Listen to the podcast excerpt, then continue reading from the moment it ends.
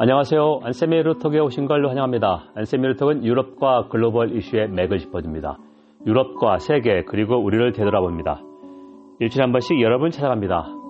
국내 청취자 여러분 반갑습니다. 이제 3월 중순입니다.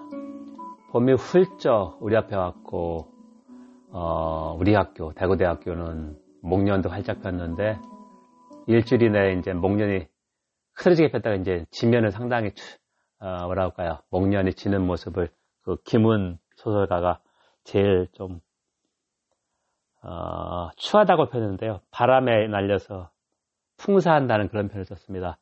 자, 건강 잘 챙기시 바라며 먼저 지우 뉴스입니다. 브라질의 아, 대표적인 아, 중도 좌파 대통령 룰라 대통령이 내년도 2022년도 대선 출마 길이 열렸습니다. 지금 브라질 대통령 극우 포퓰리스트 자이르 보우소나루인데요. 어, 코로나19 경시하다가 자신도 작년 7월에 어, 걸렸었고 뭐 쿠데타니 뭐니 해가 군박을 이렇게 상당하는데 어, 브라질 룰라 대통령은 2003년부터 8년간 어, 브라질 대통령으로서 초등학교 출신의 노, 조 지도자였습니다. 그래서 가장 인기가 있었고 당시는 중국발 원자재 수요가 급등해서 super commodity cycle이라고 그랬죠. 브라질 경제가 상당히 좋았는데 어, 넷플릭스에서 어, 다큐를 했습니다. 어, 이 룰라 대통령, 다 실바 룰라, 대, 다 실바 대, 룰라 대통령이 부패 혐의로 지난 2년간 복역을 혐의했다. 이것은 어, 보우소나루 쪽과는 극우파 포퓰리스트들이 법을 동원한 쿠데타다.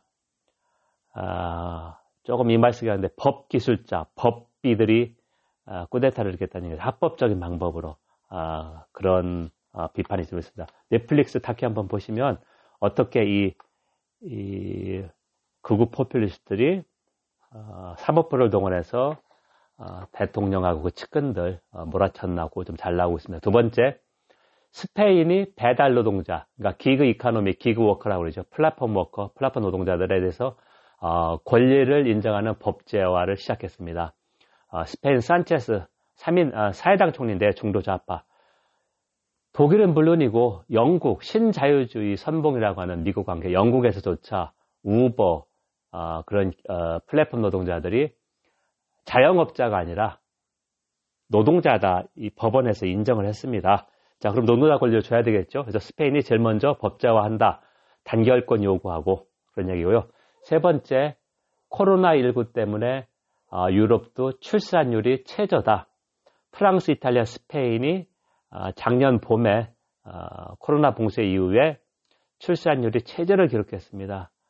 어, 그 이유는 경제적 어려움하고 미래도 불확실해서 예를 들면 1년 안에 경제가 회복된다고 바로 출산율이 올라가지 않는다. 시차가 있다. 우리나라도 작년에 출산율이 한 명이 안 됐습니다. 0.9명이었습니다. 어, 제가 이제 65년도에 태어났으니까 제 때는 어, 시골에서 마을 동네 어른들 보통 4, 5명이었습니다. 최저가. 그래서 70년대 제일 유행했던 표가 둘만 낳아 잘 기르자 이랬었는데요. 이제 격세지감 먼 옛날 이야기가 됐습니다. 여러분 지금 안세미 유로톡을 청취하고 있습니다. 안세미 유로톡은 유럽과 글로벌 이슈의 맥을 짚어줍니다. 유럽과 세계 그리고 우리를 되돌아봅니다. 일주일에 한 번씩 여러분을 찾아갑니다. 오늘은 어, 독일 주선거 이게 집권 기민당 총리 후에 어떤 영향이 있나 유럽에는 어떤 영향이 있나 이걸 한번 보겠습니다. 자 그러면 음, 제가 유로톡을 보통 일요일 날 오후에 녹음하는데 오늘은 3월 15일 월요일 오전에 녹음하고 있습니다. 14일 날 독일에서 어, 두개 주에서 지방선거가 있었는데 이게 의미가 있기 때문입니다. 그래서 어, 올해 첫 유로톡 200회에서 유럽의 슈퍼선거하고 유럽 통합 전망을 했는데요. 이거 연장선입니다. 자, 3월 14일에 어, 독일의 아, 라인란트 팔츠, 아, 마인츠, 구텐베르크 도시, 그 인쇄되는 그, 그, 주도고요. 그리고 바덴 뷔르템베르크, 슈투트가르트, 그리고 대, 독일 도시, 아, 대학 도시 티빙엔이 있는 그 어, 주인데요. 어, 주 선거가 있었는데 쉽게 얘기한다면 집권 기민당, 앙갈레 메르크의 기독교 민주당이 참패했다. 어, 최소 2.5에서 4% 정도 어, 5년 전보다 지지율이 감소했다. 참패 이유는 뭐냐? 어, 지금 독일이 이제 코로나 3파 때문에 하루에 만 명이 감염자가 넘고 첫 번째는 잘했는데 어, 접종률도 상당히 낮고 고전하고 있습니다. 그래서 팬데믹 봉쇄에 지쳤다는 거하고 또 하나는 이달 초에 마스크 스캔들이 있었습니다. 집권 기민당과 기독교 사회당, 기사당, 바이에른 지역 정당인데 꼬마 정당입니다. 항상 아, 같은 원내 교섭단체를 어, 구성하는데요. 어, 기민당과 기사당 각각 의원 한 명이 어, 이 마스크 구입하는 업체의 거액의 커미션을 받고 편의를 받았답니다. 두 명은 그만두고 지금 검찰 수사를 받고 있는데요. 어, 독일 어, 연방 하원도 이 이해 충돌 쪽이 법이 좀 제대로 안 돼 있어서 그냥 명예 선언만 했습니다. 그러니까 앞으로 이런 거 하지 않겠다. 그러나 법적 그런 거 봉쇄하는 게 좀 부족하다. 자, 그럼 어떤 의미가 있냐? 기민당 당수로 1월 어, 중순에 아민 라셰트라고 하는 노스라인 베스트팔렌 어, 주지사가 됐다. 어, 기독교 사회당, 기사당, 바이에른, 미넨이죠. 그쪽이 지역 정당이 꼬마 정당이기 때문에 대부분 1949년 어, 서독이 어, 건국 때는 대부분 어, 기민당 기사당에서 총리 후보는 기민당에서 나왔습니다. 그래서 아밀 라시에디 별일 없으면은 될 것 같았는데 이번 선거에서 아밀 라 시에디 상당히 어, 선전하려고 노력했다. 유세도 하고 그런데 결과는 참패다. 자 그러면 지금 어, 기독교 사회당의 당수는 마르크스 주에더라고 하는 40대 중반의 상당히 에너제틱한 당수다. 이 사람이 더 인기가 있었습니다. 바이에른이 상대적으로 어, 코로나19 그걸 잘해서 한 달 이내에 어, 집권 기민당 기사당의 총리 후보가 기정되는데 이번 초, 어, 주, 어, 주지사 선거 참패로 아, 안멜라셰트가 조금 입지가 약해졌다. 그래서 앞으로 더 기민당 기사당에서 누가 총리 후보가 될까 어, 뭐라 그럴까요? 상당히 어, 격렬한 권력 투쟁이 있을 것이다. 그럼 유럽 통합에 어떤 영향을 미칠 것이냐? 어, 9월 말에 독일 총선이 있으니까 어, 지금 결과로 보면 예를 들면 기, 기독 기민당, 기사당 그리고 녹색당 연정이 가장 가능성이 높습니다. 녹색당이 20%가 넘거든요. 어, 기민당, 기사당이 한 30%가 넘고 그러니까 50% 과반이 되죠. 아니면 기민당, 기사당, 녹색당 그리고 아, 친기업적인 자민당, 자유민주당 요 이 두 조합인데요.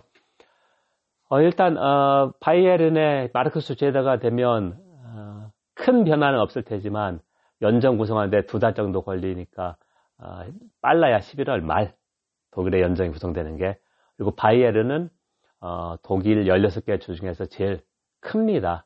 우리나라 어, 남한 그러니까 우리나라 대한민국하고 아, 국토 면적이 거의 비슷합니다. 그리고 미네니 주도고 우리 바이에른 미네 축구 좋아하시는 분 알 겁니다. 우리 독일 내 영국이라고 할 수 있도록 상당히 독특하다, 자부심이 강하다 이렇게 할 수 있습니다. 그리고 이제 아, 바덴 비르텐베르크는 신호당, 신호등 연정, 신호등 연정입니다. 아, 자세, 자세, 합니다 라인한트 팔즈는 신호등 연정인데요. 신호등이 색깔입니다. 붉은색, 주황색, 어, 녹색. 녹색은 어, 녹색당이고, 주황색은 친기업적인 자민당이고, 빨강색은 삼인당이죠. 이게 그대로 유지될 확률이 높고, 아, 바덴 슈트트, 바덴 비덴베르, 어, 뷔르템베르크는 녹색당이 제1당으로 이번에 3선에 성공했습니다. 크레츠만이라고 하는 어, 상당히 선방을 했는데요. 어, 녹색당이 어, 기민당하고 어, 연정을 구성했다. 기민당이 이제 소수 연정 파트너인데 이번에는 여기도 기존대로 하든지 아니면 기민당의 인기가 없으니까 아, 신호등 연정이 가능하다. 아, 이렇게 봅니다. 자, 앞으로 어, 독일 어, 주 주지사 선거가 몇 번 더 있습니다. 그래서 보통 아, 이런 지방 선거는 아, 지방 이슈가 중점이 됐었고 그리고 때때로 아, 큰일이 있을 때 아, 중앙 정치 그런 민심을 반영했는데요. 이번에는 아무래도 코로나 이쪽이 반영이 아, 많이 됐다 이렇게 생각합니다. 그래서 어, 네덜란드 총선이 어,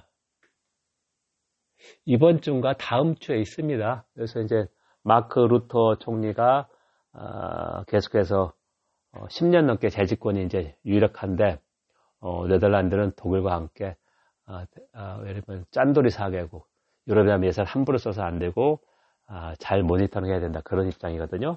그래서 한번 계속해서 어, 지켜보겠습니다. 여러분 지금까지 안세미 루톡을 청취했습니다. 안세미 루톡은 유럽과 글로벌 이슈의 맥을 짚어줍니다. 유럽과 세계 그리고 우리를 되돌아봅니다. 일주일에 한 번씩 여러분을 찾아갑니다. 오늘은 208회 독일의 슈퍼 선거가 결과로 라시아시 총리 후보 멀어지나 그걸 한번 좀 이야기해 보겠습니다. 경청해 주셔서 감사합니다. 건강 잘 챙기시고 어, 봄에 어, 좋은 시간 갖기 바랍니다. 감사합니다.